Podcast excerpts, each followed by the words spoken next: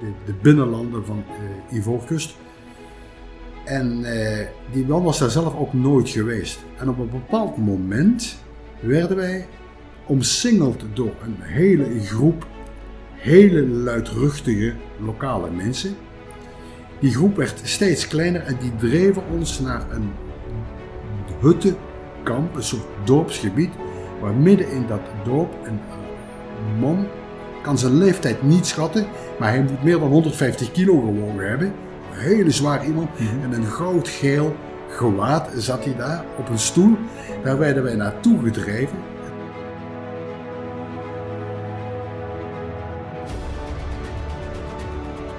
Eigenlijk vanaf het begin aan, af aan geacteerd heb of dat mijn bedrijf was. Of dat mijn bossen waren, of dat zelfs mijn gasten waren.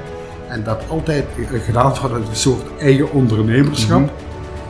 Vaak eh, ook in conflicten geweest met de, de, de, oprichter, mm -hmm. Dirkse. Eh, ik ben bijvoorbeeld zeker honderd keren ontslagen door die man. Inkepingen in, in zijn stam en de cambiumlagen. Mhm. Ik reduceer die, uh, die boomkroon om meerdere redenen om hem te, te te stimuleren om straks te kunnen hergroeien, maar ook om nog te kunnen transporteren. Een boom van 30 ton kunnen wij niet transporteren in die jungle, want ik moet dat met lokale mensen doen mhm. vaak. En mhm. wordt met, met ezels, met handkracht, met, met, met over stammen gerold mhm. worden die vaak naar wegen toegebracht, naar sporen toegebracht, van waaruit we ze dan weer naar een volgende fase kunnen brengen. Aan het woord is Sean Henkes. Al sinds 1984 landschapsarchitect van Centerparks.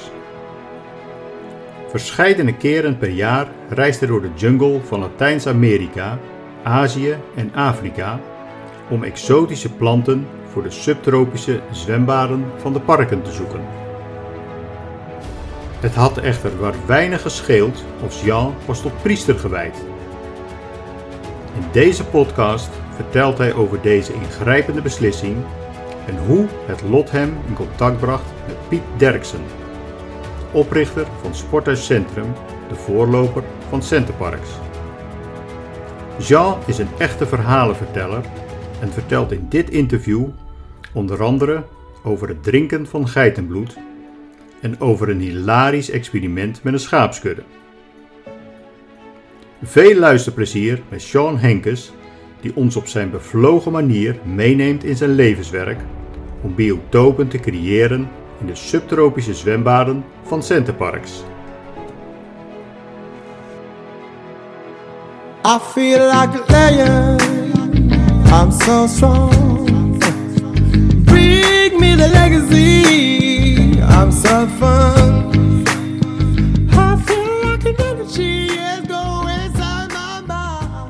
We zijn vandaag eh, te gast bij eh, John Henkes op zijn kantoor in uh, Maarhezem. En John, er is een, ten eerste natuurlijk bedankt voor de koffie en voor het accepteren van de uitnodiging. Heel graag gedaan, ja. Heel graag gedaan. Um, er is een uitdrukking. Kijk naar de persoonlijke spullen in iemand zijn werkomgeving en je kunt die persoon typeren.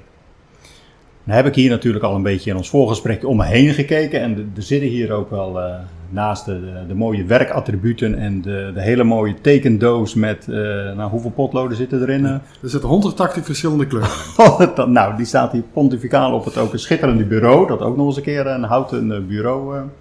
Um, ik zie daar bijvoorbeeld aan de achter, achter jou staan op, het, op je kast een, een beeld. Ik denk een houten beeld. Nee, het is een stenen beeld. Stenen beeld, oh. Een stenen beeld wat ik op, van een van mijn vele reizen ooit gekregen heb. Mhm. Hij komt uit Afrika, uit Tanzania. Ja. En daar heb ik hem ooit gekregen van een, uh, een, een, bedrijf dat stopte. Die, die verzamelde vroeger een aantal hoofdsculptuurwijken uh, gemaakt op Zanzibar. En uh, dat beeld stond daar al jaren en dat heb ik meegekregen als iets wat ik persoonlijk zou moeten koesteren. En daar zit ook een opdracht bij. Er werd verteld van, want die man die straalt, vind ik zelf ook, maar ook voor de, de gever van dat beeld, een mhm. soort wijsheid uit.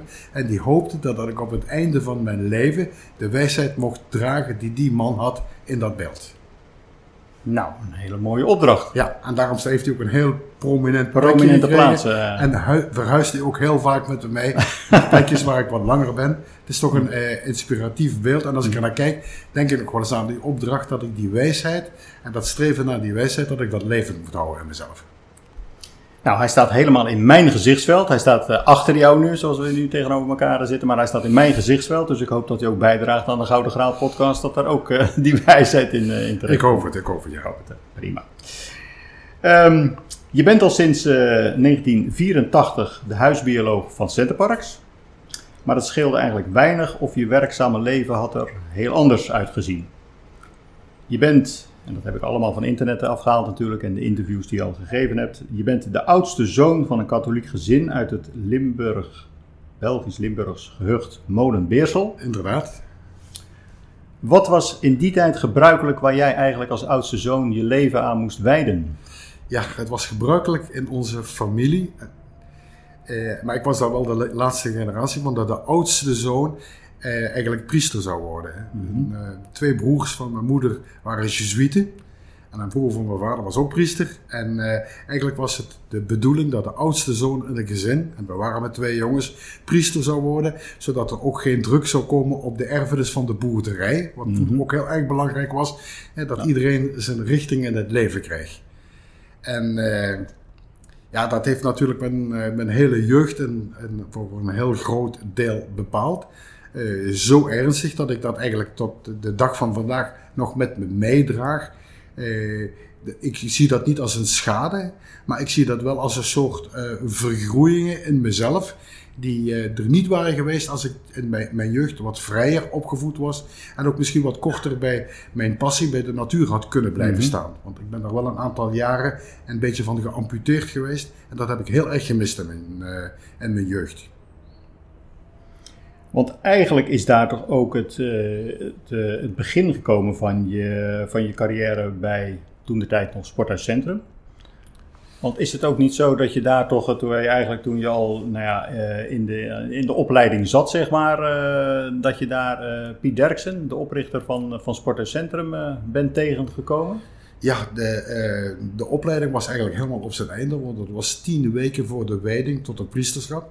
En voor mij was dat een drama, want het dorp Mollebeersel, waar ik vandaan kom, die waren echt al bezig met het voorbereiden van de he- hele feestelijkheden rond die priesterwijding, wat in die tijd ook al niet zo vaak meer voorkwam. Het hele dorp was daar dus al maanden mee bezig en het werd steeds benauwender rond mijn, eh, mijn, mijn- mijn ziel en rond mijn hart. Omdat dat toch een, een richting was die ik zelf niet gekozen had, maar die me eigenlijk een beetje aangepraat was en een klein beetje opgedrongen, om het misschien hard uit te zeggen, vanuit mijn omgeving. En hoe korter dat bij dat moment kwam, hoe eh, benauwder het werd, tot ik dat op een bepaald moment tegen de prior, dat is de leider van het klooster, vertelde dat dat toch niet mijn keuze was. Eh, die gaf aan dat zij dat eigenlijk al eh, een paar jaren in de gaten hadden, dat dat niet eh, zo vanzelfsprekend was dat ik dat, die opleiding zou vervolmaken, maar dat de keuze aan mijzelf had moeten liggen. Zij wisten ook dat dat voor mij en dat, op dat moment vrij moeilijk was om vanuit het klooster, waar ik op dat moment vanaf mijn negende jaar al, al woonde, en ik was toen al 25, terug naar de, eh, het, het dorp Molenbeers te gaan, naar de boerderij van mijn vader. Want mijn moeder is heel jong overgestorven, gestorven. En dat mijn vader, dat, ja, die was zo teleurgesteld in dat hij dat eigenlijk niet accepteerde. En toen is eigenlijk door de prior contact genomen met Piet Derksen, die vanuit de stichting Levend Water heel vaak bij ons in het klooster kwam. En toen werd aan Piet, want ik was bij dat gesprek, Piet gevraagd van, kunnen we iets voor die jongen doen? Daar moet een oplossing voor gezocht worden. En daar is toen beslist dat ik vanuit het klooster een tijdje naar Centerparks zou gaan. Daar ook de accommodatie zou kunnen hebben, dat ik daar mijn rust zou kunnen hebben tot de, eh, de, de, de zwaarste eh, shock bij ons thuis een beetje eh, verdwenen en gekalmeerd was. En zo is het eigenlijk ook gegaan. Ik heb dus een aantal maanden binnen Centerparks de accommodatie gehad. Ik reisde toen wat tussen het klooster en, en Centerparks heen en weer. Tot, tot, tot dat bij ons thuis iets genormaliseerd is. Al heeft dat toch een paar jaren geduurd eer mijn vader en mijn omgeving daar, eh, daar, daar vrede mee konden hebben.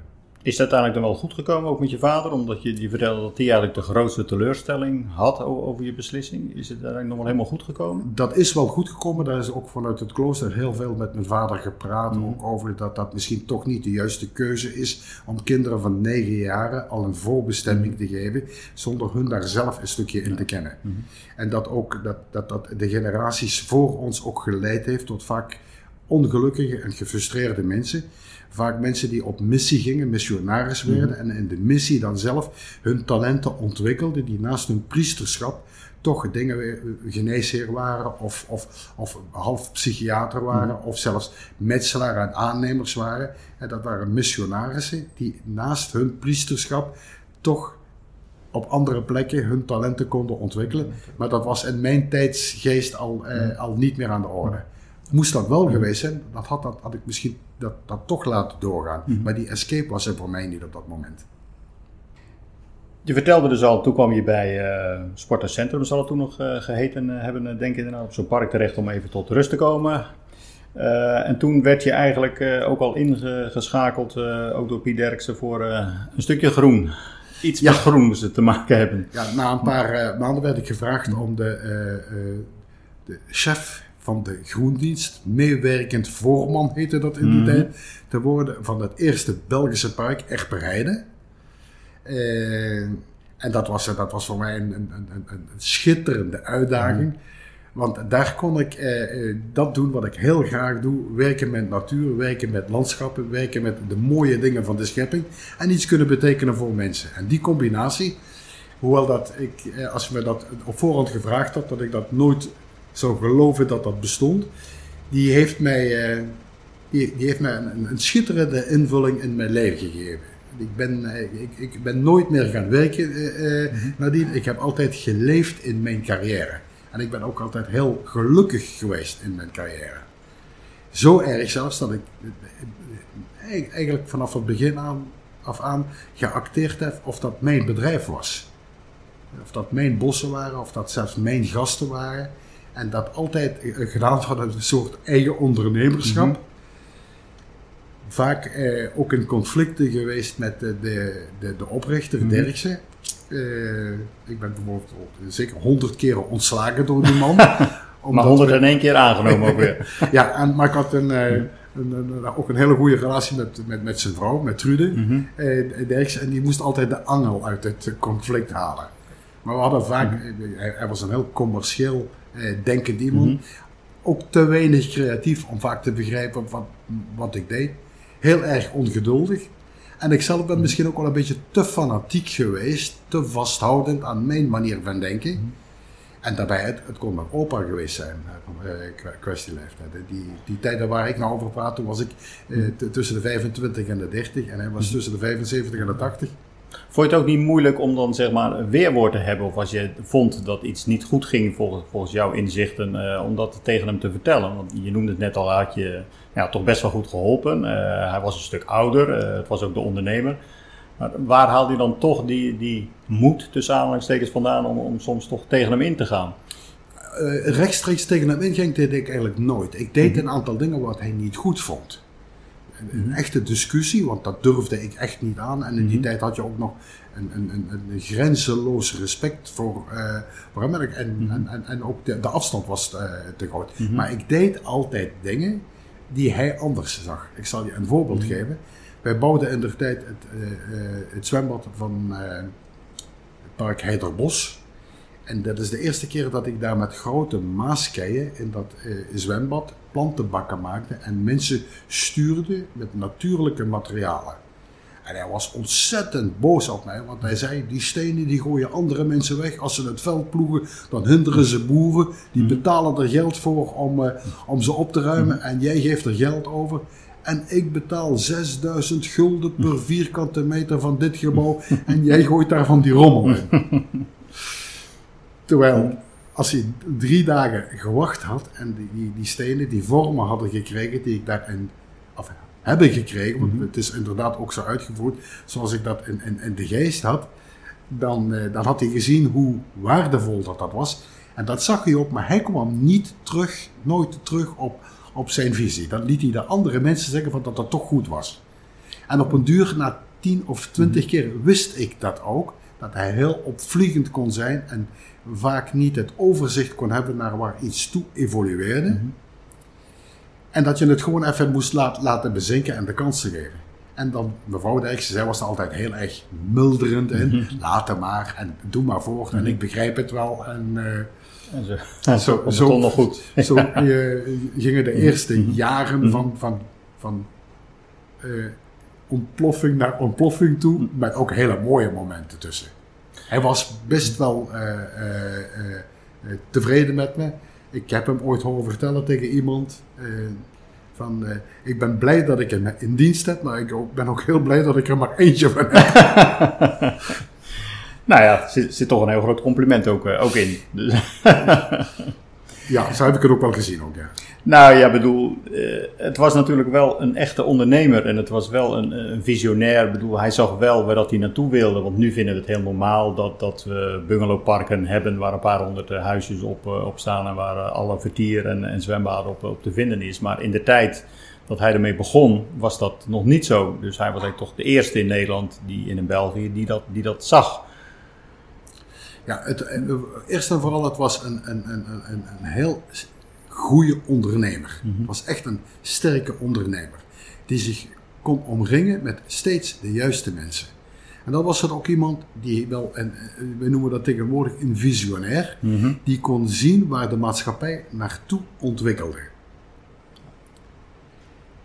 En daar heeft hij heel sterk op ingespeeld. Hij had natuurlijk zijn eh, eh, sportwinkelcomplexen waar hij tenten en, en dingen verkocht. En hij zag hoe mensen zich in de vrije tijd eh, eh, eh, ontwikkelden, hoe mensen met vrije tijd omgingen. En daar was hij ondernemer genoeg in om daar kansen in te zien en zich dan te omringen met mensen die vanuit die kansen die hij zag, concepten te ontwikkelen om te laten gooien. Want onder andere die geschakelde bungalows is, is er een van de dingen die toch uit zijn koker, of misschien wel een van zijn mensen, is, is gekomen. Ja, nee, dat, dat komt zeker niet uit zijn koker. Dat komt echt door mensen waar hij zich eh, eh, rondomheen verzamelde. En dan was mevrouw Dijksen iemand die, eh, die een stuk creatiever was. En die kon het, het, het concept van die geschakelde bungalows, dat unieke, wat nog steeds uniek is na, na 50 jaar, die kon dat veel beter beoordelen dan hem. En zij had ook wel de uiteindelijke stem in zulke concepten. En hij was daar eerder mee akkoord, die schakeling, omdat dat dan eh, eh, kostenbesparend was. Dat dat eh, eh, voor, voor de nodige privacy en, en, en, en voor de nodige rust op het park, is dat, dat vond hij de basis van het concept eigenlijk. Maar de vormgeving daarvan, dat al die huizen bijvoorbeeld, ik weet niet of je dat zelf ooit opgevallen is, maar die verspringen 42,5 centimeter onderling. Dat is iets wat zij beslisten.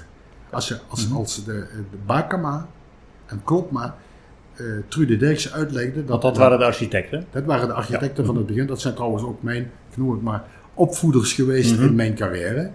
Eh, als die aangaven dat in, in de natuur, als je in de natuur kijkt, er nergens geen horizontale lijnen zijn van 300 meter lengte eh, of 100 meter, meter lang in één lijn.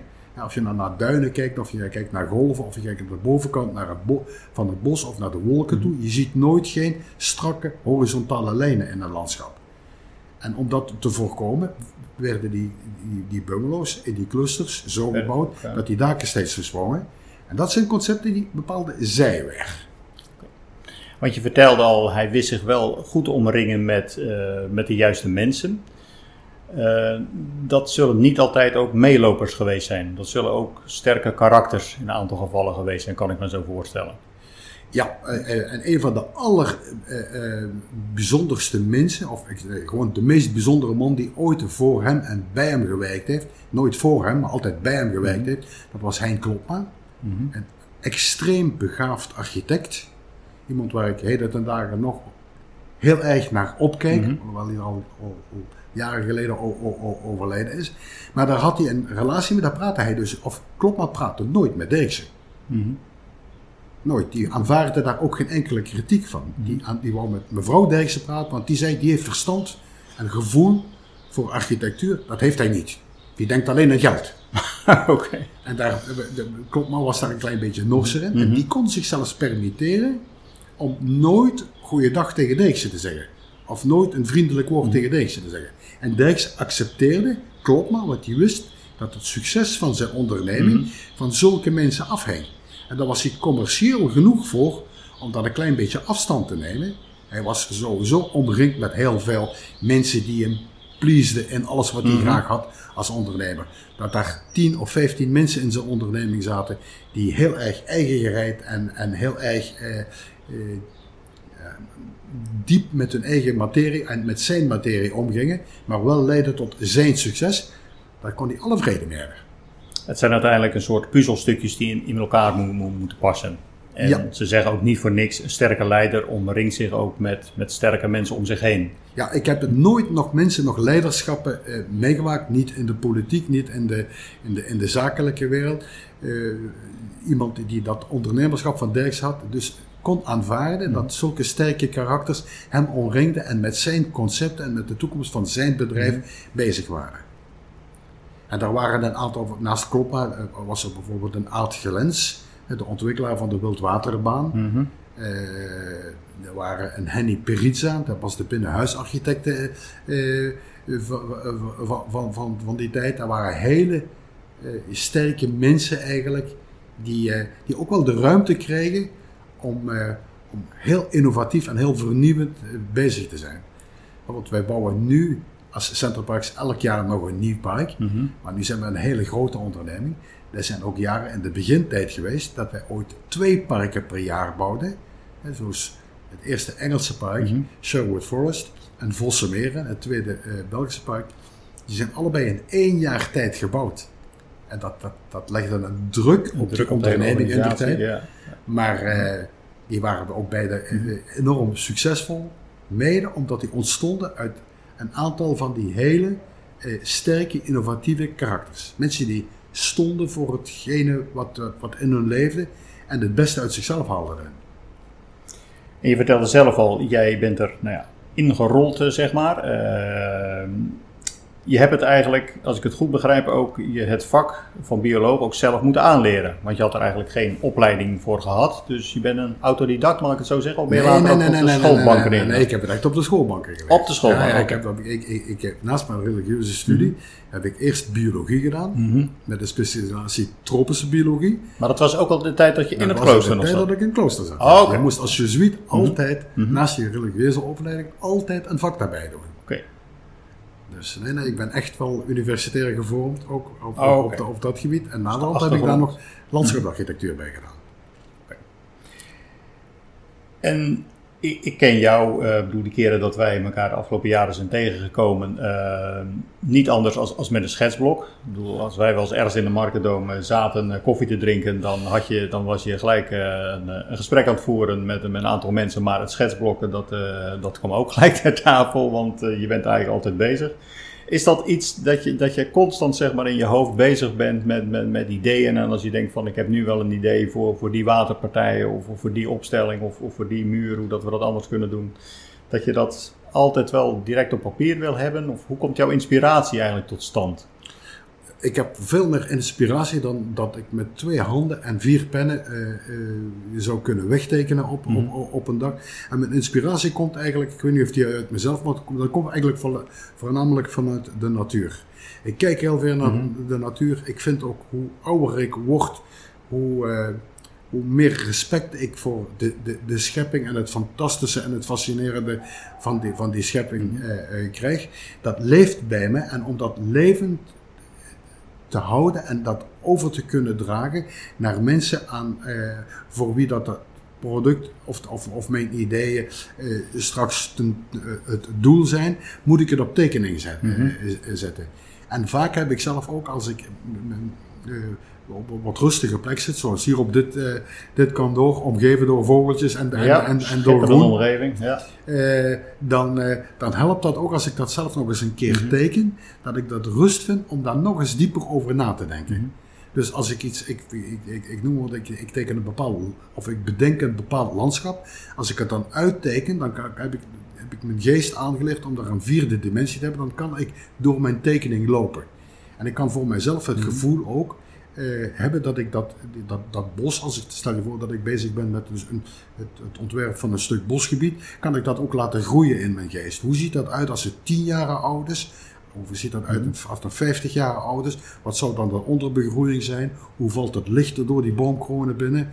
Hoe ziet dat in een, in in in een grijze novemberdag uit? Maar, uh, en, en, welk licht zou daar binnenvallen op een, op een, op een zonnige julidag? Is dat talent zeg maar de afgelopen jaren uh, versterkt of heb je dat altijd al gehad? Nee, dat versterkt. Dat versterkt. Dat versterkt ik weet niet ook of dat dan mhm. talent is. Ik, mhm. ik, ik, ben, ik ben niet zo'n heel begaafd tekenaar. Ik denk wel dat ik heel goed het, het, het, proces van leven en van de natuur en van landschappen begrijp. En het mhm. tekenen helpt mij om de rust in mijzelf te vinden, om daar uh, uh, optimaal over na te denken. En als het dan uitgetekend is, is het een, is het een, concept. Want ik ben zelf nooit de, uh, de opdrachtgever mhm. of, of, of de, de, gebruiker van datgene wat ik on, on, ontwikkel. Die tekeningen helpen me dan ook om, om vertaling te maken aan de mensen die, die, die daar straks een ja of een, een, een nee tegen moeten zeggen of we daarmee verder gaan. Heb jij wel eens uh, het idee uh, als je door, uh, door een Aquamundo loopt, uh, de zwembaden van, van Centerparks, dat de gasten die daar rondlopen, of ze nog wel zien in wat voor bijzondere omgeving dat ze lopen en wat voor bijzondere bomen dat daar staan? Of denk je wel eens, het is een beetje parels voor, voor de zwijnen soms wat er, wat er gebeurt?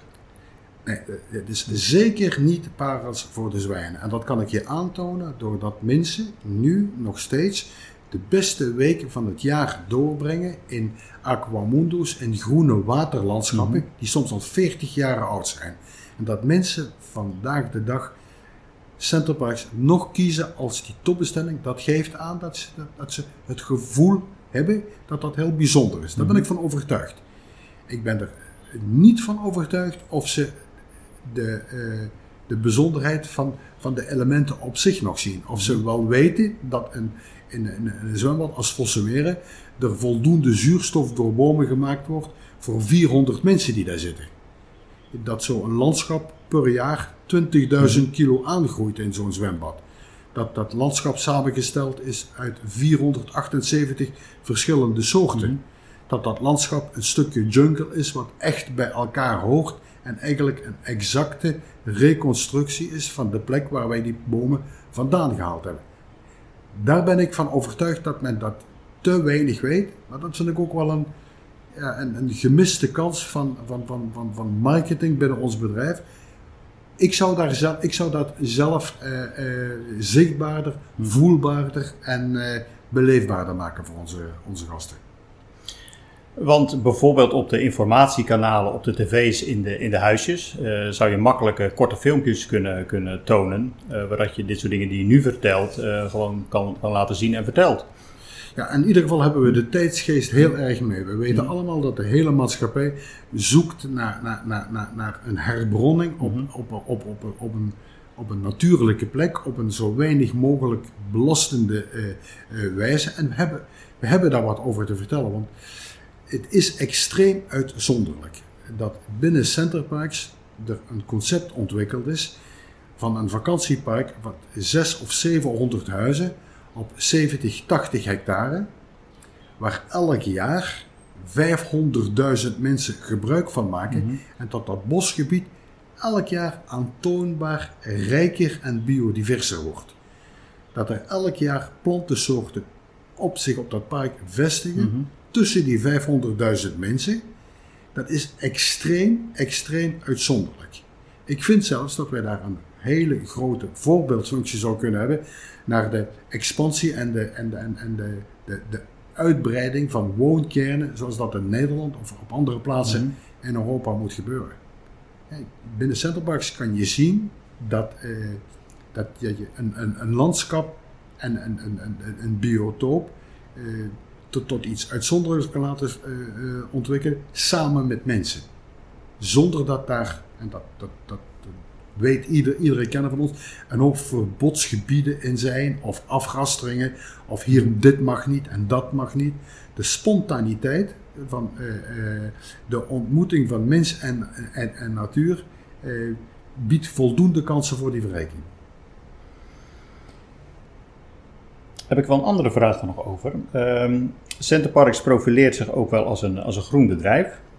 Ehm, waarom geven ze dan voorrang aan de beleving in plaats van aan het energieverbruik bij de wildwaterbanen in de buitenlucht? Want in de winter weten we dat dat kost heel veel extra stookkosten. Ja. Dat je dan toch zou zeggen dat is een beetje tegenstrijdig met het, het, groene imago wat, wat Centerparks heeft en waar ze wel heel veel aan doen. Alleen op sommige terreinen mis je dat dan wel eens. Dat is, daar heb je 100% gelijk in. Een wildwaterbaan is een, een, een, een, een grote energieconsument.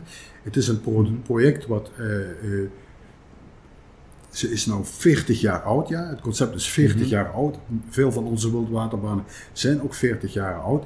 En daar zijn best eh, investeringen te bedenken om die energieconsumptie met 70, 80 procent terug te dringen. Mhm. Dat vraagt moed van een onderneming. Ik zou, eh, maar ik zie het ook aankomen. vandaag de dag eh, wordt daar nog te slordig mee omgegaan. Maar ik ben ervan overtuigd dat wij binnen dit drie, vier, vijf jaar of vanuit uh, het, het, ondernemerschap, vanuit de uh, directie, daar zelf maatregelen voor, voor nemen. Of gewoon wettelijk verplicht worden om, om daar dingen mee te doen. Dat je een wildwaterbaan eh, over, over, overdekt, zodat je de energie binnenhoudt eigenlijk. Of dat je mensen straks misschien alleen maar met thermopakken, zwinters, in een niet verwarmde wildwaterbaan uh, uh, laat gaan. Of mhm. het, de, de wildwaterbaan het water niet tot 29 graden, maar waar tot 15 graden opwarmt en mensen op een andere manier die beleving laten doen. Er zijn allerlei oplossingen mhm. voor te bedenken en ik weet dat dat grote investeringen zijn die nu in de corona-jaren misschien mhm. niet zo voor de hand liggen. Mhm. Maar er zijn oplossingen voor, zodat die beleving exact hetzelfde blijft. En dat die energieconsumptie mhm. met 70, 80, 90 procent daalt. Sportcentrum die uh, introduceerde in het begin uh, de zitkuil en de open haard. Dat waren echt wel uh, unieke zaken in, in de huisjes, zeg maar. Over die open haard, ging dat gelijk goed in het begin voor, voor de natuur? Wisten mensen eh, hoe ze daarmee om eh, moesten, moesten, moesten gaan? Uh, ja, dat zijn concepten die ik zelf niet bedacht heb. Mhm. Ik heb zelf nooit iets bedacht voor de mhm. binnenkant van het huis. Hè. Ik, ik begon aan de buitengever. Mhm. Maar volgens mij had je, de, had je er buiten ook wel mee te maken, toch? Uh, ja, wat, wat, wat, wat, wat jammerlijk was, is dat mensen ooit te veel hout verzamelden uit het bos zodat er te weinig paddenstoelen en zelfs te weinig takjes waren voor, mhm. voor, voor nesten van vogels. Dat is mhm. eigenlijk het enige. En er zijn dus een paar keren uh, schoorsteenbranden geweest binnen Centerparks en branden op, op, op een dak die redelijk belastend zijn. Voor de rest zijn de, voor, voor de natuur en de natuurlijke omgeving heb ik daar zelf geen echt grote schades in ondervonden. Nu vinden, we, nu vinden we dat de uitstoot van, uh, van CO2 vanuit die haarden dat dat veel te groot is. En daar sluit ik me ook mhm. meteen bij aan. Ik vind ook dat dat, dat dat niet meer kan. Dat je een park bouwt waar uh, 700 gezinnen gezamenlijk de open haard zou kunnen stoken. Dat kan absoluut niet meer. Maar daar werd 30, 40, 50 jaar geleden anders over, over gedacht. En ik vind ook, en die stappen zijn wel genomen, wij bouwen geen open haarden meer. Mm we bouwen nou gaskakkels of elektro-dingen. Eh, eh, en ik, ik, ik vind zelfs, en dat is de keren dat ik me er wel mee moeit, dat als je in, midden in een, in, een cottage een hele mooie, grote steen zou bestaan, die, die, die altijd warm aanvoelt, een soort knuffelsteen mhm. midden in de dingen, dan zou je eens kunnen maken wat mensen thuis niet hebben, wat maar heel weinig energie nodig heeft wat zelfs de basisenergiebron zou kunnen zijn van de toekomst in zo, zulk een huis, zonder dat je uh, gasuitstoten moet maken. En de beleving uh, is er misschien nog wel hoger door zelfs. Ja, en die, dat zou een centerparksbeleving ja. zijn. Hè. Dat, dat zoeken, wat vroeger de zitkuil was, mhm. dat, dat unieke, dat andere, mm dat weg van thuis en iets kunnen ontmoeten wat je zelfs kan kunnen inspireren voor je eigen leefomgeving. Dat is nou wat Centerparks is. Dat is, dat is het unieke. Hoe verliep de eerste test met schapen? Uh, volgens mij was het op een, een Belgisch park. Uh, die, die werden losgelaten en toen de eerste keer gebeurde daar wel iets mee, geloof ik. Ja, ja, ja dat heb je volgens mij wel erg, ergens gelezen. het, is een, het was voor mij een van de meest pijnlijke verhalen in, in mijn carrière. Het was trouwens niet op het Belgisch park, maar het was het park Vennebos, wat toen nog bij, in de tijd bij Centerparks behoorde. Ik had ooit het lumineuze idee om onze onderhoudskosten op die parken terug te dringen. En het, eh, het maaien van de speelvelden achter de kottertjes over te laten aan een kudde schapen die die zouden begrazen. Want hoe mooi zou dat zijn als je door de ramen kijkt en je ziet een kudde schapen met de lammetjes langskomen. En die knabbelen jouw speelveldjes gewoon en ze lopen verder. Een unieke ervaring. Uniek, ja. Er was heel veel oppositie en heel veel tegenstand tegen, want die schapen die zouden op de terrassen gaan slapen en poepen. En die trekken vliegen aan en sommige mensen zijn bang voor schapen. Maar zo Henkens kennende, die bleef over dat concept zeuren. Tot Derksen tegen mij zei, dan doe het maar. Ik heel blij en ik reed met mijn eh, autootje in de, in, de, in de tijd naar Drenthe toe en kocht daar een hele mooie kudde Drentse heideschapen. Met lammeren. Het was in april, mei. Alles werd in gereedheid gebracht en ik was zelfs zo trots dat ik Monique Dekking, dat was in de tijd de dame die bij ons de public relations deed, kon overtuigen dat daar zelfs wat media-aandacht aan gegeven zou worden bij het loslaten van die schapen en dat begrazingsconcept op het Vennebos. Alles werd geregeld en op een goede, eh, eh, eh, mooie zonnige dag, op een zaterdag in het weekend, kwam de vrachtwagen aan op, eh, op, op het Vennebos. Al onze gasten waren geïnformeerd, dus er stonden een paar honderd mensen te kijken bij de aankomst van de schapen. Daar stonden wat een, een, een, een, televisiecamera en wat, wat, wat, wat, wat lokale journalisten waren erbij, want het zou, eh, er werd media-aandacht aan gegeven. De vrachtwagen met X4 als een gieter eh, mocht het de klep van de vrachtwagen van die schapen open doen. En dan komt naar boven hoe naïef mensen kunnen zijn. Die schapen die waren s'morgens geladen, in een vrachtwagen gedreven, gejaagd. Die hebben een uur of drie in die vrachtwagen zitten van links naar rechts gebommeld voordat die op het Vennebos aankwamen. Die schapen zijn allemaal in paniek als die aankomen. Die klep van die vrachtwagen staat open. Die zien daar rijen mensen staan, gasten die blij waren met de aankomst van die schapen. Die schapen helemaal in paniek. Die vluchten allemaal, allemaal in één groep over het park heen. Zien ergens een raam van een cottage openstaan, de schuifraam van een cottage openstaan, waar op dat moment nog een familie binnen zat. Die vlogen met z'n tweehonderden allemaal dat huis binnen. Die mensen die waren in shock. Die kinderen schreeuwden, die gilden, die schapen nog banger. Die kropen tegen de hoeken van dat, die cottage op waar ze vier, vijf op elkaar zaten. Die zaten in de badkamer, in de keukenkast. Die schapen zaten overal in. En hoe meer al die gasten die dat zagen, die liepen die schapen na. Dus aan de buitenkant van die buis stonden nog eens 200 mensen. Dat heeft een halve dag geduurd eer wij die schapen allemaal één voor één uit dat huis gehaald hebben. Ze zijn met de dezelfde vrachtwagen terug naar Drenthe gegaan. En dat heeft jarenlang een schaduw over al mijn ideeën geworpen. dat eh, iemand tegen me zei, hij heeft weer een wollig idee. Maar uiteindelijk zijn ze er wel gekomen. Ze zijn gekomen, maar ze zijn met dezelfde vrachtwagen ook weer teruggegaan. Jawel, maar ik bedoel, ik bedoel jaren later, eh, bedoel, er zijn nu toch Jaren wel, eh, later weet je ook wat je dat moet doen. Dat je Ja. dat nooit met publiek, dat je dat heel gedoseerd moet doen. Dat als je schapen ergens koopt en transporteert, dat je die op een plekje eerst een tijdje laat acclimatiseren. Je maakt een kleine omheining op een park van 500 vierkante meter en laat die wat rustig. En je zet een, op een dag de omheining open en die schapen gaan op zichzelf op ontdekking. Maar ook, eh, ook ik heb heel veel eh, flaters gemaakt in, in, in, in, mijn leven. En hoop ik dat, ik dat ik daar, net zoals die man op, achter op de kast, een beetje de wijsheid verzamel op het einde.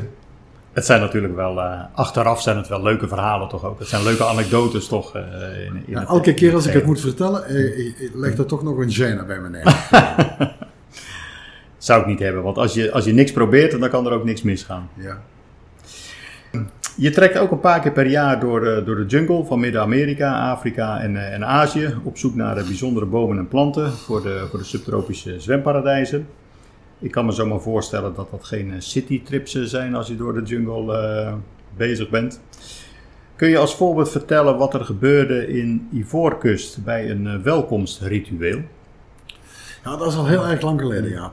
Dat eh, is eh, begin jaren negentig geweest. Toen eh, ben ik een, een, een- een, tijdje door de, de westkust van Afrika getrokken. En Ivoorkust was mijn hoofdbestemming. Ik landde in Abidjan en moest nog een uur of zes rijden om op de plek in de jungle te zijn waar wij onze bomen zouden verzamelen. Want ik kan alleen maar bomen van bepaalde type gronden ver- verzamelen en collecteren. Eh, ik had een, eh, een, een gids bij me. Die, ik, ik ben zelf Franstalig, maar ik kan natuurlijk die, die, die plaatselijke eh, talen van die Afrikaanse stammen kon, kon ik niet bij. Ik was met een gids door de, de, de binnenlanden van Ivoorkust. En die man was daar zelf ook nooit geweest. En op een bepaald moment werden wij omsingeld door een hele groep hele luidruchtige lokale mensen. Die groep werd steeds kleiner en die dreven ons naar een huttenkamp, een soort dorpsgebied, waar midden in dat dorp een eh, man kan zijn leeftijd niet schatten, maar hij moet meer dan 150 kilo gewogen hebben. Een hele zwaar iemand. En een goudgeel gewaad zat hij daar op een stoel. Daar werden wij naartoe gedreven. Een hoop herrie rond ons heen. Met misschien wel 150 decibel, stromgeroffel, gejel van vrouwenstemmen. Hopen kinderen die aan, die, die, die aan je huid zaten. Eh, ehm, werd ik naast die man op de grond neergedrukt. Daar werden dingen gezegd, dingen gepraat, waar ook de gids die ik op dat moment bij had, de vertaling niet van had. Wij keken elkaar aan. Die was ook geschokt, die kende dat, die had dat ook nooit, nooit met meegemaakt. En er werd een, een, een, een, een, een geit naar voren gesleept aan de achterpoten. Een, een van die krijgers sneed de nek van die geit op, de kop ervan af. Die gaf die eerst bloedend met nog pinkende, die geit knipperde nog met haar ogen, kan ik me herinneren. Die geit de kop aan die, eh, eh, dat stamhoofd gegeven. Die zabbelde of die dronk daar bloed van. En dat werd toen ook aan mij gegeven. Ik zat van mijn haarkroon tot aan mijn navel onder het geitenbloed. Kreeg daar braakneigingen bij, want dat, dat, dat, dat, dier had nog zijn lichaamswarmte. En dat overweldigde me allemaal. Het was ook nog eens snikheet op, op, op, op die dag. Dat lawaai, dat hele ding, dat niet begrijpende, dat wa- wat overkomen eh, was. Die geitenkop, weet ik nog dat ik langs me liet vallen. Die werd weggegrist. Na een minuut zaten er ook honderden vliegen op dat bloed.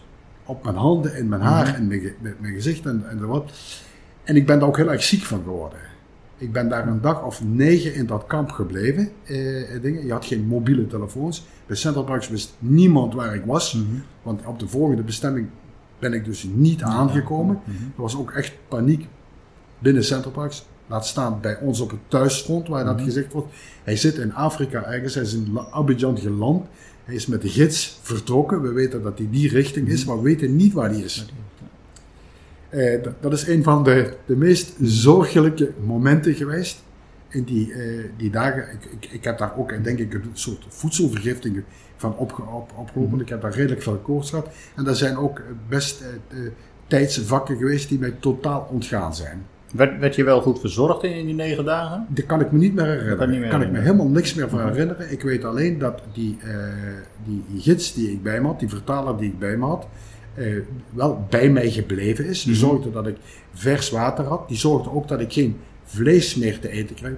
Hij vertelde mij naderhand dat hij eh, zei dat ik om religieuze redenen geen vlees at nooit, wat niet waar was. Maar hij wou voorkomen dat ik daar een aantal dingen zou toegediend krijgen die mij steeds zieker zouden Ja. maken.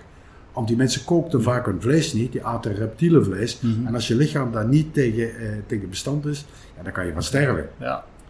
Dus hij beweerde daar dat ik zieker geworden was omdat ik nooit geen dierlijke dingen ge, had. En dat ik daarom in die tijd, in die genezingstijd, ook alleen maar fruit en groenten geëten heb. Ik kan me er, wat ik geëten heb, ook niks meer van herinneren. Als op de laatste dagen dat we vertrokken, dat we een, een pakket met bananen en cassavas meekregen. Dacht je niet op dat moment, was ik toch maar priester geworden? Ik weet, ik, ik, ik, ik Ook- heb ook heel lang gedacht dat ik daar ook niet meer weg zou gaan in, in, in die momenten. Zeker dat de, de, kan me die, dat voorstellen dat in dat die beangstigend is, dat ik eh. dacht van eh, hoe komen ze thuis ooit te weten waar, waar, waar ik hier nu eindig. Ja. Ook wel weer een heel bijzonder waar gebeurd eh, verhaal. eh. Ja. We gaan naar een iets lichtere vorm. Hoe maak je contact met die plaatselijke bevolking? En zorg je ervoor dat je dat, je dat vertrouwen wint? Want ja, je bent daar met, met een missie. Je wil, uh, je wil uh, bomen, planten meenemen, maar daar heb je de plaatselijke voor nodig. Ja, dat is eigenlijk ontstaan uit de relaties die ik had vanuit mijn vroeger uh, kloostergemeenschap. Mm -hmm. Ik ben eigenlijk gestart op plaatsen waar de Jezuïeten eigenlijk al een soort kloostergemeenschap gestart hadden. Waar ook heel vaak al agrarische projecten mm -hmm. of voedselprojecten plaatsvonden. Dat zijn de eerste plekken waar ik eigenlijk met mijn, het, het importeren van tropische bomen begonnen ben. Dus ik kende eigenlijk bijna altijd al mensen. De mhm. mensen die ik daar kende, kenden de lokale uh, uh, gebruiken. Mm Konden me ook vaak helpen met toegangen naar exportoverheden en, en, zo. Dus ik heb zeker in het begin van mijn carrière heel veel baat gehad bij de, de, de, relaties vanuit mijn, mijn, mijn eerder religieuze levensachtergrond mhm. die, die, die, die, ik had. Daaruit is dat ontstaan. Dan heb ik voor de, uh, de FAO, de Wereldvoedselorganisatie, uh, altijd een aantal projecten bijgedaan op vrijwillige basis. En dat leer je mensen kennen, mensen leren jou respecteren. Dan krijg je ook in, in Europa, in Nederland met de, en, en, en, en België met de importautoriteiten, krijg je ook een een goede relatie, omdat ze weten dat je integer werkt, dat je je vak kent, mhm. dat je nooit iets zou importeren wat uh, op rode lijsten of wat beschermde planten zou mhm. staan. Dat ik nooit iets zou verzamelen uh, uit, uit, uit, plekken waar, waar ik schade zou achterlaten. Dat ik nooit iets zou importeren wat enig risico zou geven op het importeren van exotische le levensvormen die een bedreiging voor, voor onze eigen uh, biotopen zou kunnen zorgen. Als je daar heel integer mee omgaat mhm. en daar heel strikt in blijft, dan, wordt, dan groei je uit tot wat ik nu ben. Vaak ook een klein beetje de raadgever voor de overheid van hoe, hoe zou je dat in wet en regelgeving uh, be beter kunnen doen in de toekomst. Want hoe moet ik me dat voorstellen als jij naar zo'n land toe gaat en je hebt voor, voor een nieuw park heb je weer een aantal bomen, planten, planten nodig. Uh, hoe gaat dat zoiets? Ik bedoel, je gaat dan echt de, de jungle in, je gaat de, het zelf uh, uitzoeken, zeg maar, welke bomen dat je bijvoorbeeld weer wil hebben. Hoe gaat dan zoiets met, met, met, met, met zo'n plaatselijke overheid, met plaatselijke stam? Ja, het, het, start eigenlijk al eerder, ja. Het, het start met, uh, Centerparks heeft het, het voornemen om een park te bouwen binnen vier jaren mm -hmm. in, in, in Duitsland. En dan stel ik aan de, de, de, de directie een thema voor een landschap voor wat dat zou kunnen zijn, een mhm. type vegetatie. Laten we nou zeggen dat dat zou Zuid-Sumatra zijn. Mm Dat dat in Zuid-Sumatra zou zijn. Dan zoek ik contact met, met mensen in Zuid-Sumatra die ik ken. En dan vraag ik aan hun van waar zijn er plekken waar de jungle beschadigd is, waar dingen gerooid worden, waar dingen verbrand gaan mhm. worden. Welke, op welke plekken is het verantwoord om dingen nog te kunnen verzamelen voordat ze helemaal vernietigd worden. Mhm. Dat is voor mij altijd 70, 80 procent van de basis. Mhm. Alles wat ik in de jungle haal, dat zijn altijd alleen maar stekjes of zaden. Dus in de beschermde jungle, als ik daar doorheen trek, mm verzamelen alleen maar stekjes en scheutjes van lianen, van roodtans, van, van, van, van. Mhm. Nooit geen planten. Nee, nooit een plant, nee, dat kan, dat kan en dat hoeft ook niet. Wij zijn namelijk geen collecteurs, wij zijn geen botanische tuin. Ik ben ook niet per se op zoek naar die specifieke soort. Dat is voor ons en het concept waar ik voor sta niet belangrijk. En voor ons is belangrijk de grote massa, het geheel, mhm. het, het, het, het meest voorkomende. En dan zoek ik dus, en die, die plaatsen zijn er helaas veel te veel, ja. Ik heb op, op zich voor de verzameling van een nieuwe eh, eh, van een totaal nieuw park niet meer nodig dan 70, 80 hectare beschadigd bos. Maar op de plekken waar ik kom, daar zitten 20.000 hectare beschadigd bos. Waar alles afgebrand wordt mhm. voor palmolieplantages. Waar wegen gemaakt worden, steden uitgebreid worden, landbouwgronden bijgemaakt mhm. worden. Dus het aanbod van planten en bomen in nood is duizend keer groter dan dat ik ooit zou kunnen verwijken. En dat is het mijn eerste taak datgene in beschadigde bossen waar de dikke tropische bomen al weggezaagd zijn, hè, waar de gronden geniveleerd worden in, in, in terrassen om, om, uh, om, om, om, een nieuw type monocultuur te creëren, om daar weg te halen wat nog te redden is. En dat geldt dan ook maar vaak voor, voor een bepaald percentage. Want de mensen die die, die, die, die vernielingen voor ons hebben aangericht, die hebben nul respect voor, voor hetgene. Dus ik moet vaak al ja, heel beschadigde bomen meenemen. Maar toch zijn dat hele uitzonderlijke elementen die soms wel 4, 5, 600 jaar oud zijn. Maar die voor de commerciële eh, eh, houtproductie en houtzagerijen nul waarde Nul hebben. waarde, omdat ze kromme stammen hebben. Of omdat er een keer eh, eh, takken van afgewaaid zijn en zo. Dat, Hoe, gaat zo'n zo'n transport van zo'n van zo'n grote boom in, zijn werk? Heb je daar een speciale procedure voor? Want dat is natuurlijk ook wel iets. eh, Ja, eerst, eerst en vooral moet je ervan uitgaan dat die bomen zo gesnoeid en gereduceerd moeten worden dat die een overlevingskans hebben. Als, als je een boom van 400 jaren eh, uitgraaft uit een junglegrond, eh, dan, dan, dan moet je die zo in verhouding brengen dat je die eh, stimuleert om te kunnen hergroeien. Daar heb ik door, door, door, door bepaalde reducties van de wortelkronen, bepaalde, bepaalde eh, inkepingen in, in zijn stam en de cambiumlagen. Ik reduceer die, die boomkroon om meerdere redenen om hem te, te, te, te stimuleren om straks te kunnen hergroeien, maar ook om nog te kunnen transporteren. Een boom van 30 ton kunnen wij niet transporteren in die jungle, want ik moet dat met lokale mensen doen vaak. En wordt met, met ezels, met handkracht, met, met, met over stammen gerold worden die vaak naar wegen toegebracht, naar sporen toegebracht, van waaruit we ze dan weer naar een volgende fase kunnen brengen. En dan afhankelijk van waar het is, als we, worden- als we een, ber- een boom berg op moeten rollen, en we moeten, we moeten een, een, een, een- een relief van 90 meter overwinnen, moet ik hem sterker reduceren dan dat ik een berg af kan rollen naar, naar, naar, een- naar een spoor toe. Alles hangt af van de, waar het is, de situatie waar het is, het seizoen, wat, wat, wat het is, het type boom. Dus elke keer moet ik dat ter plekke uitzoeken. Dan verzamel ik rond, me, rond me heen altijd een groep van jonge mensen. Die laat ik ook altijd, die kies ik niet zelf, maar die laat ik aanduiden door de lokale contactpersoon. Daar wordt bijvoorbeeld gezegd, iedereen die in, of mannen die in 1992 geboren zijn, kunnen mee. Want wij betalen die mensen altijd hele goede lonen, maar dan heb ik, als ik, dat, ik, als ik 15 mensen nodig heb, dan, dan staan er daar 250 op een rij. En dat, dat- ik, ik wil die selectie ook niet zelf maken. Nee, nee. Ik voel me daar, op, op, op, op- ik, ik ben de bioloog. Dus ik laat die selectie altijd per plaatse door mensen daar maken.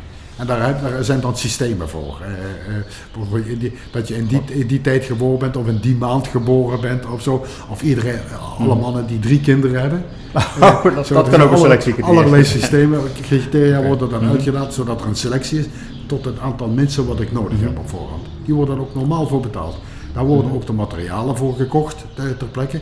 De schuppen, de spaden, de, alles wat nodig is, de snoeizagen en, en zo, wat, wat nodig is. En dan eh, gaan wij op, op, op eerste expeditie voor die bomen eh, aan te merken die we kunnen doen. Vaak eh, is dat ook nog eens een klein beetje illegaal, want dat zijn heel vaak Chinese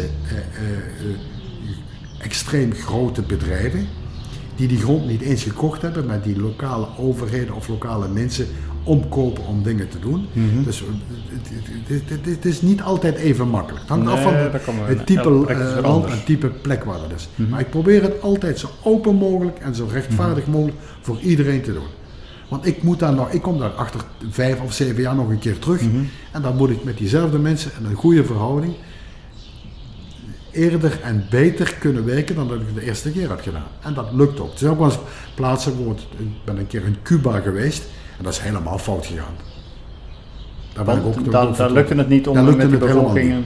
Ja, wat met de lokale bevolking, maar eh, als je daar naartoe ging, dan eh, eh, had ik altijd 30 mensen van een overheid eh, bij me, die, eh, ja, die, die alles onmogelijk maakten, maar die, die de hele dag, eh ja, daar moest je ervoor zorgen dat die ergens te slapen hadden, dat die te eten hadden, dat die, die entertainen zich- zichzelf. Ik, ik, ik, heb, ik heb ook moeten toegeven binnen Centerparks dat dat totaal niet gelukt is. En toch heb ik ergens ook gelezen dat je ook eh, Fidel Castro wel eens eh, advies hebt gegeven over zijn Ja, maar dat is, reis, tuinen. dat is diezelfde reis geweest. Oh, Oké, dus Dat is reis. diezelfde eh. reis geweest. Dus daar had je dan gewoon een, een pluspuntje mee gescoord. denk Ja, ik. op dat gebied wel. Er zijn nog een paar containers van gekomen, maar 90% van hetgene wat afgesproken is, is daar niet van gelukt. Oké. Maar is op diezelfde reis geweest. Oh, Oké, oké. Je hebt hem toch niet persoonlijk ontmoet of wel? Ik heb hem persoonlijk ontmoet. Persoonlijk ontmoet zelfs ja, nog? ik heb hem persoonlijk ontmoet. Ik heb zelfs persoonlijk een dag met hem opgetrokken. Want het is iemand die heel erg geïnteresseerd was mhm. in de vegetatie van zijn eigen eiland. Mm Heel erg geïnteresseerd was in hoe iets, welke mogelijkheden dat daar nou nog in zaten. Maar te weinig kennis eh, in, in, in, dat land. Zeker over virale en bacteriologische infecties in, uh, in palmbomen. Had op dat gebied helemaal niemand enige ervaring. Je zou dat was zeggen, nou net mijn specialisme.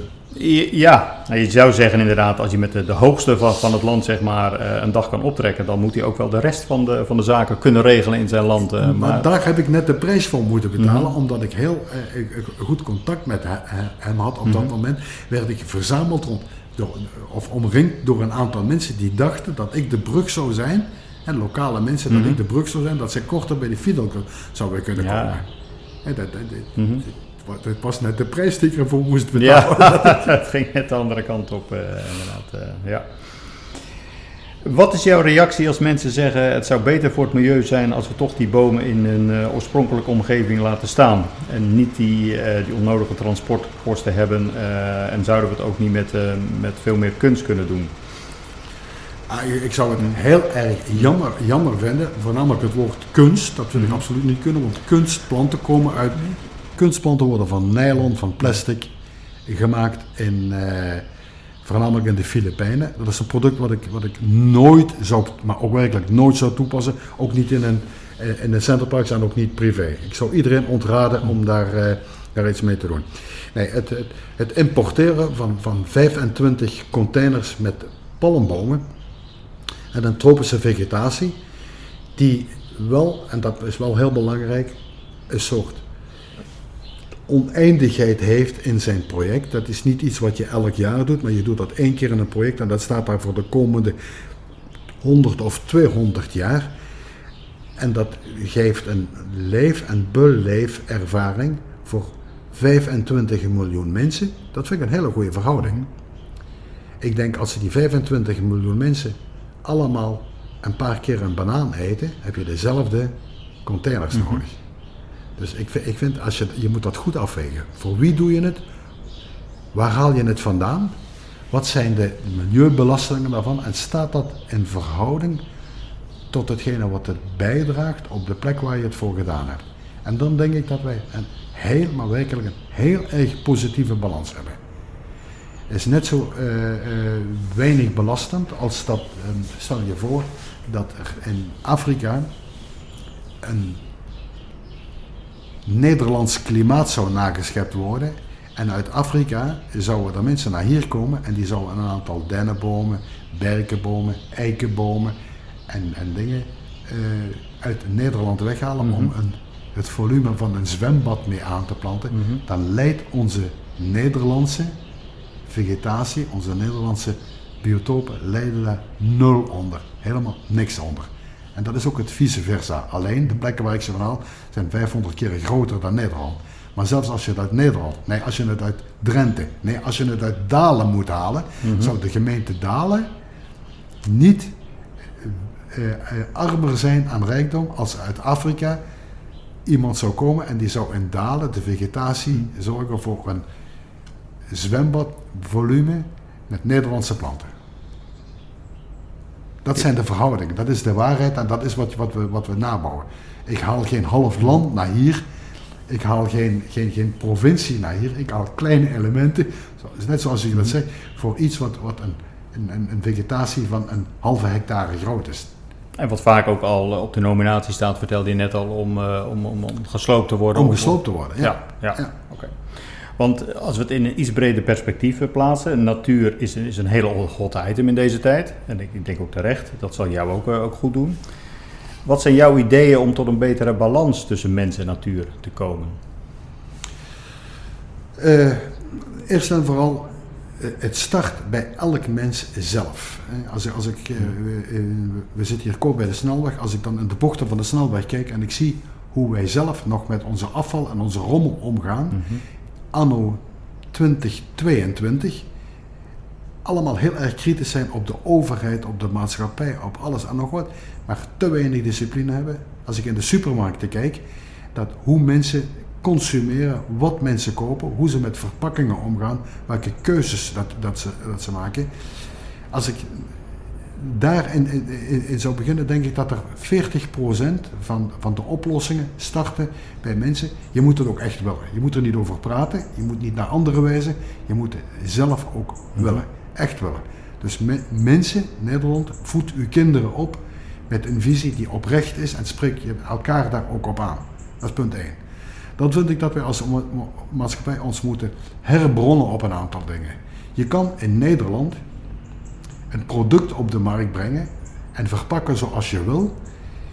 En een product wat eenmalig gebruikt is en je zadelt de consument met de rommel op. Als je vandaag, en ik ga de merken niet noemen, want ik vind dat niet correct, maar je vindt een, een, een, een, een poetsdoekje wat je met een, een, een, detergent indringt en je pakt dat in een aluminiumfolie in en je vermarkt dat goed met een goede marktcampagne op de, op de televisie en je kan dat heel goed verkopen, dan ben je als producent nul verantwoordelijk voor wat met de uh, prolaria gebeurt die jij produceert op de markt zet, de consument daarmee vaak misleidt. Mhm. hè, en de maatschappij opzadelt met een probleem. Ik vind dat we daar totaal anders mee moeten omgaan.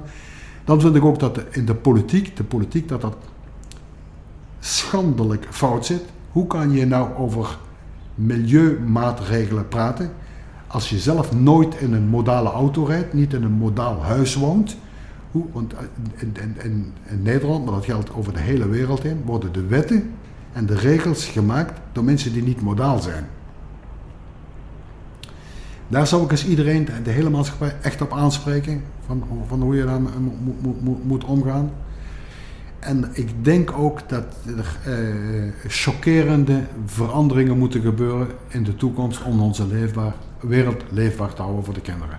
Je weet dat ik regelmatig een kinderklimaatconferentie organiseer waar ik mhm. met jonge kinderen nadenk over de toekomst en de toekomstige wereld. En dan, eh, dan vind ik het ooit beschamend hoe mijn generatie, inclusief ikzelf, want ik, ik, ik, ik, vind, ik ben niet beter dan de rest van de wereld, maar wat, wat wij, waar wij, eh, eh, hoe wij geconsumeerd hebben en hoe wij ten opzichte van de honderden generaties voor ons deze wereld echt, ze noemen het een blauwe planeet, maar het was, hij was blauw van de zuurstof, maar we hebben hmm. hem blauw geslagen aan de binnenkant. Ja, dat we ik hoop dat de volgende generaties de moed hebben en de attitude hebben om daar anders mee om te gaan. Ja. En dan radicaler?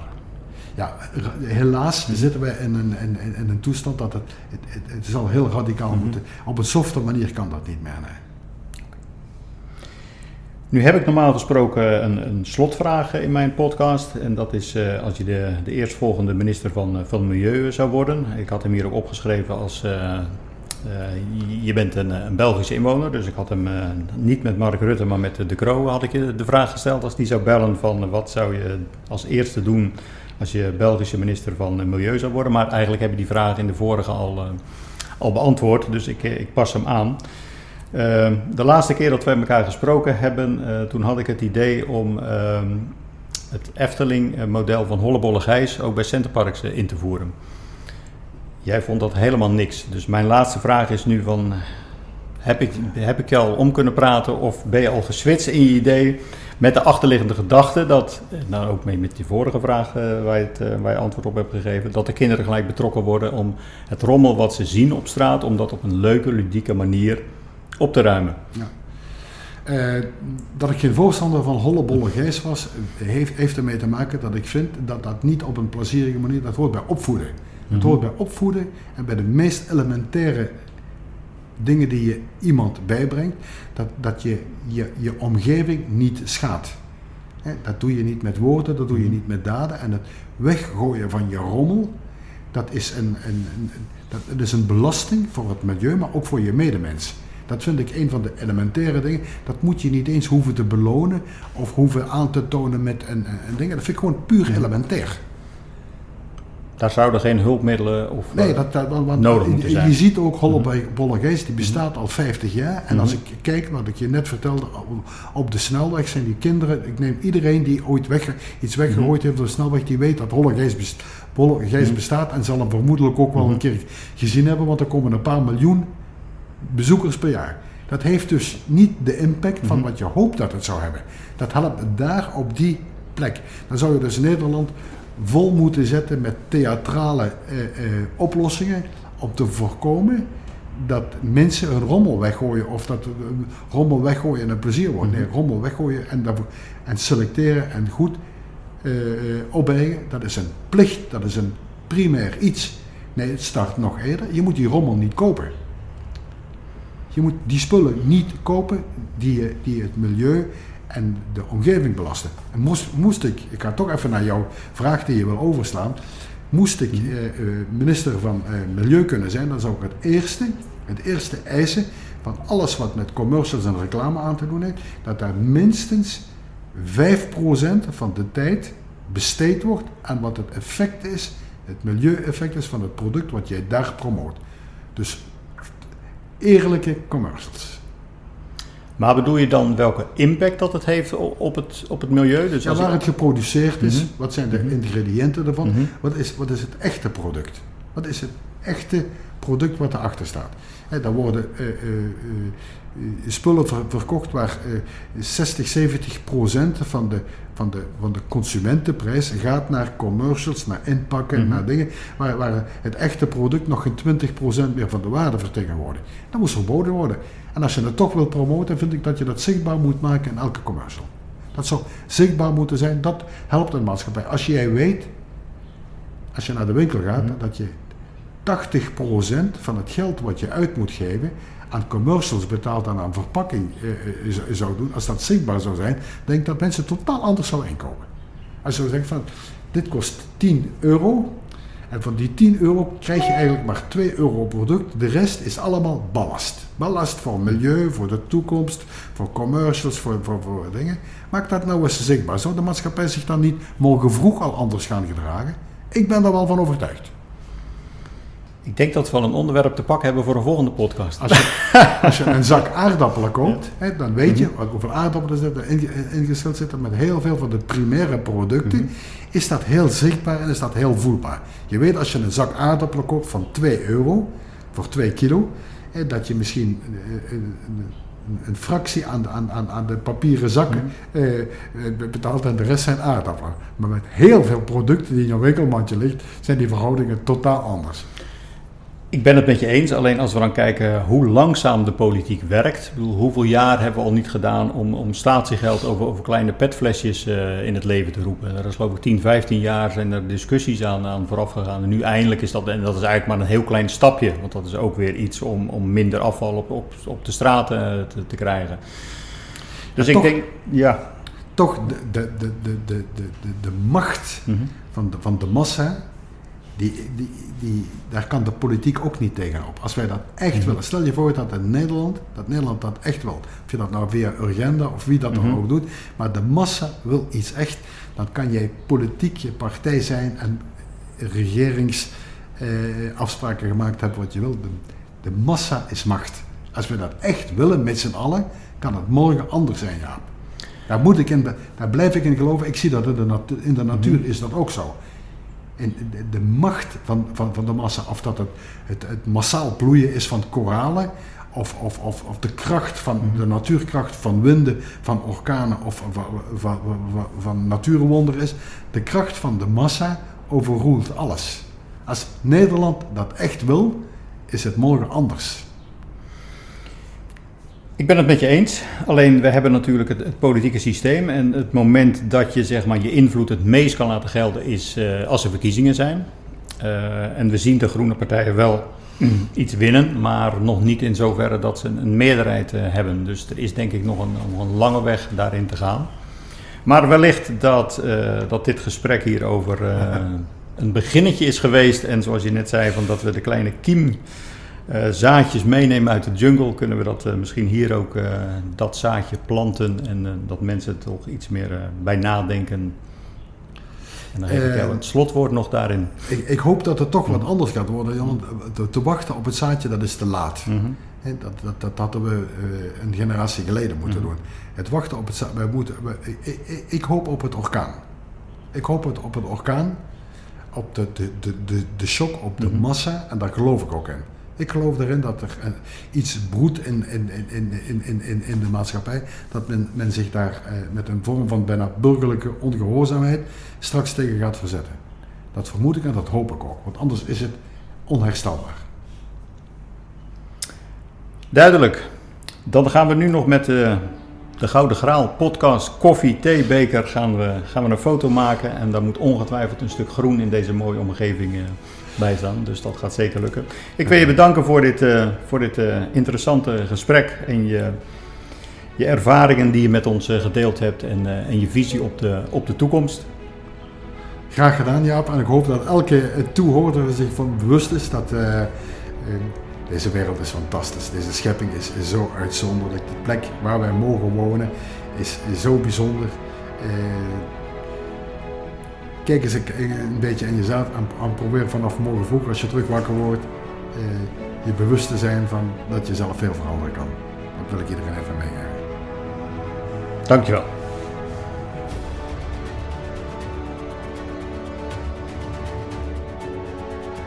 Met zijn grote ervaring en boeiende verhalen zou je Jan Henkes David Attenborough van Centerparks kunnen noemen. Wat mij het meest is bijgebleven aan dit interview is het in het dagelijks leven nog meer bewust kijken naar de wonderen van de natuur. En ten tweede de oproep van Jean om radicaler de klimaatverandering aan te pakken. Tot slot dat je voorzichtig moet zijn met het drinken van vers geitenbloed. Maar dat stond al niet hoog op mijn bucketlist. Voor nu bedankt voor het luisteren en tot de volgende aflevering van de Gouden Graal podcast. I feel like a lion. I'm so strong. Bring me the legacy. I'm so fun. I feel like an energy is going inside my mind. Easy. I'm so fun. on, let me breathe. Uh, come on, let me breathe. Come on, let me breathe. Let me breathe. I know we'll let it show. Come on, let me breathe.